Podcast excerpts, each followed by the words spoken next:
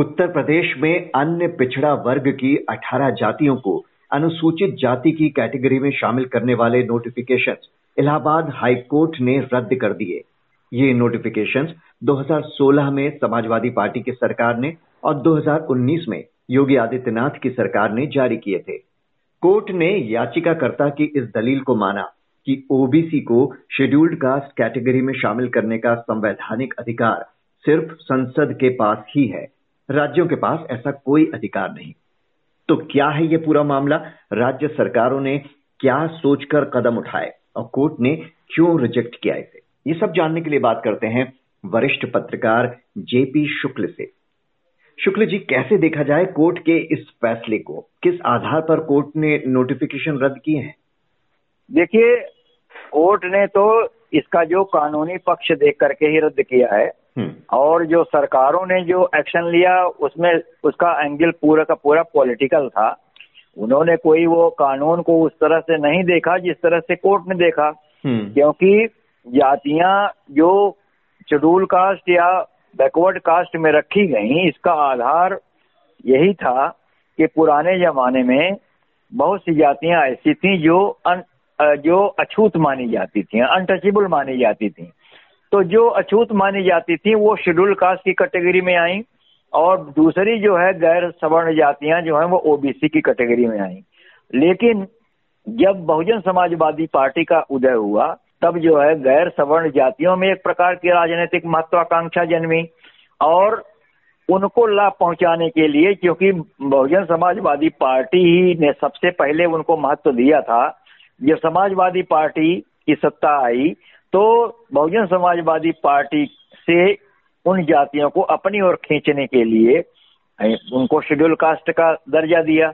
उसका कारण है रिजर्वेशन के रिजर्वेशन में जो सुविधाएँ मिलती हैं वो जो शेड्यूल कास्ट को ज़्यादा हैं और उन उनकी संख्या उन, जो परसेंटेज है उस हिसाब से आबादी के हिसाब से वो अधिक महत्व मिल जाता है।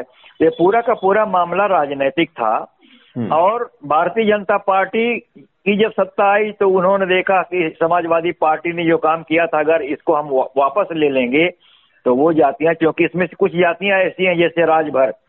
अब ये राजबिंद, अब ये नई उभर करके आई है ना, ये अपना पॉलिटिकली अब ज़्यादा धीरे धीरे करके ये पावरफुल हो रही हैं तो इनको एक प्रकार से अलग करने से, उनको शेड्यूल कास्ट का दर्जा देने से, ये भारतीय जनता पार्टी ने भी समझा कि इनको अगर हम ये निर्णय वापस ले लेंगे तो इन जातियों में जो हमारा वर्चस्व वो खत्म होगा। तो मुख्य रूप से यही कारण था इसका। जी तो आपने कहा कि कोर्ट ने तो इसका संवैधानिक पक्ष देखा लेकिन जो राजनीतिक दलों ने फैसले किए उनका पूरा जो अर्थ था वो राजनीतिक ही था। तो अगर ये चुनावी दाम है क्या राजनीतिक दलों के लिए क्या वाकई चुनाव में इसका असर होता है उन पर? चुनाव में असर देखिए कोई भी चीज़ का कोई आ, कितना असर होता है इसका कोई पैमाना तो होता नहीं पर असर इस हिसाब से ज़रूर होगा कि ये कई जातियाँ जैसे बिंद हैं, कश्यप हैं और जो है राजभर हैं, ये देखिए, ये जगह जगह पर अभी पिछले जो विधानसभा के चुनाव हुए हैं, उनमें इन जातियों को महत्व दिया। भारतीय जनता पार्टी ने और वो तो जहाँ तक इन जातियों के नेताओं को टिकट देने का सवाल है, या उनको पार्टी में महत्वपूर्ण स्थान देने का सवाल है, ये तो एक ऐसे कर सकती थी बिना रिजर्वेशन दिए हुए रिज़र्व दे रिजर्वेशन देने का केवल ये मतलब है इस प्रकार का मैसेज पहुंचाना कि देखो जो तुमको नहीं मिली हम तुमको एक विशेष प्रकार से हम आपको सुविधाएँ देना चाहते हैं और इस नाते से आप हमारी ओर आकर्षित होइए तो दो पहलू है एक तो रिजर्वेशन वाला पहलू है हम्म। और दूसरा इसका पक्ष ये है कि उनको यहाँ पर आबादी के हिसाब से देख करके या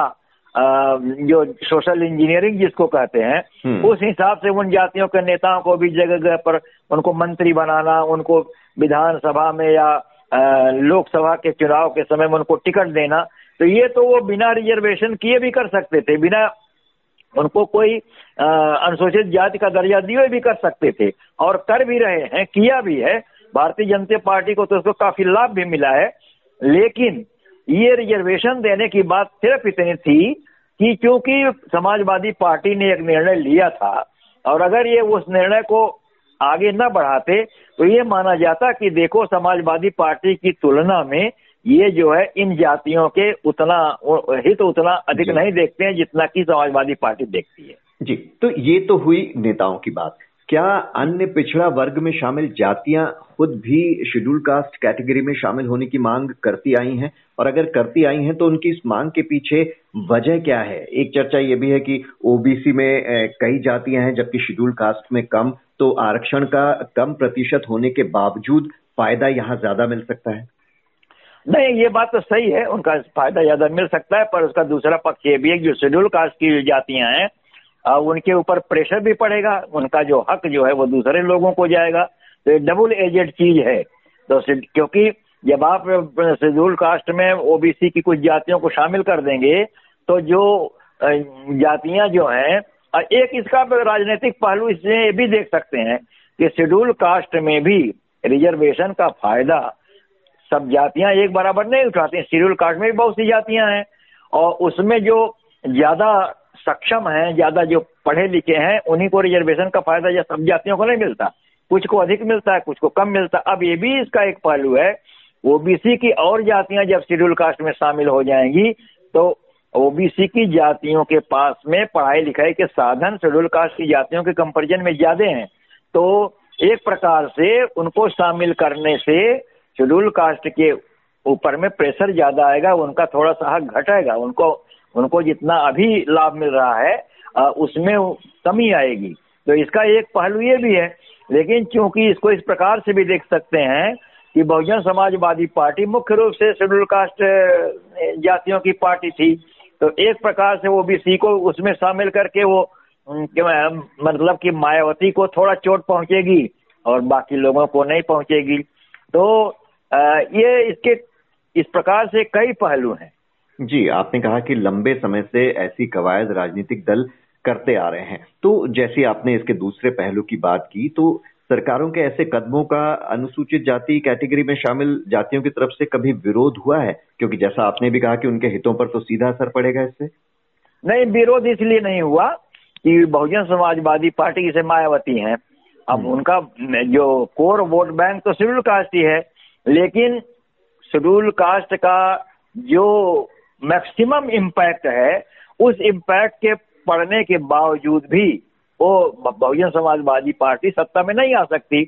तो विरोध न करने का कारण ये है कि जो है शेड्यूल कास्ट तो के लोग तो एक प्रकार से उनके समर्थन में है ही हैं। बाकी के जो पार्टियाँ हैं वो भी, उनको भी अपने फेवर में करना।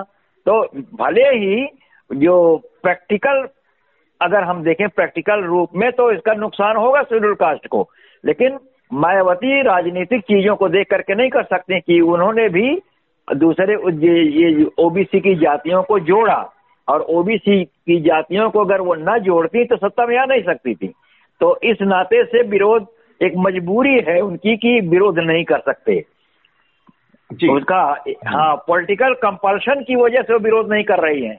और जो जातियों के लोग वो बेचारे क्या करेंगे? वो तो इसने दबे कुचले हैं, वो अपने कोई जातीय आंदोलन थोड़े करते हैं। वो पॉलिटिकल पार्टियाँ उनको भले इस्तेमाल करें या उनके नाम पर भले आंदोलन करें, वो शेड्यूल कास्ट के लोग इतना इतना समर्थ नहीं है कि वो इस प्रकार की चीज़ों को लेके आंदोलन कर पाए।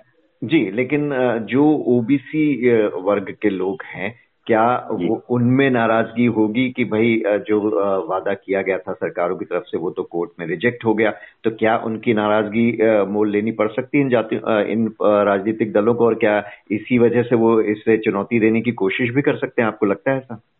ये सब जो है एक टोकन चीज़ है ना क्या असर पड़ेगा? भाई दोनों ही कह सकते हैं भाई हमने तो कोशिश की कोर्ट ने रिजेक्ट कर दिया तो हम क्या करें? और नाम के लिए सुप्रीम कोर्ट में चैलेंज भी कर देंगे वो चलते रहेगा, कितने दिन बाद फैसला आएगा। तो एक पोस्चरिंग है ये।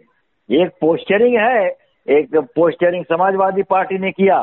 तो भारतीय जनता पार्टी के सब लोग जान रहे हैं कि इसका जो है, देखिए राजनीति में क्या है। समय पर एक दो शब्द बोल देने से ही उसका असर हो जाता है।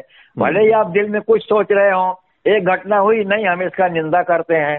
तो भले मन में सोच रहे हो कि इस घटना से हमको फ़ायदा होगा, फिर भी हम निंदा कर देते हैं।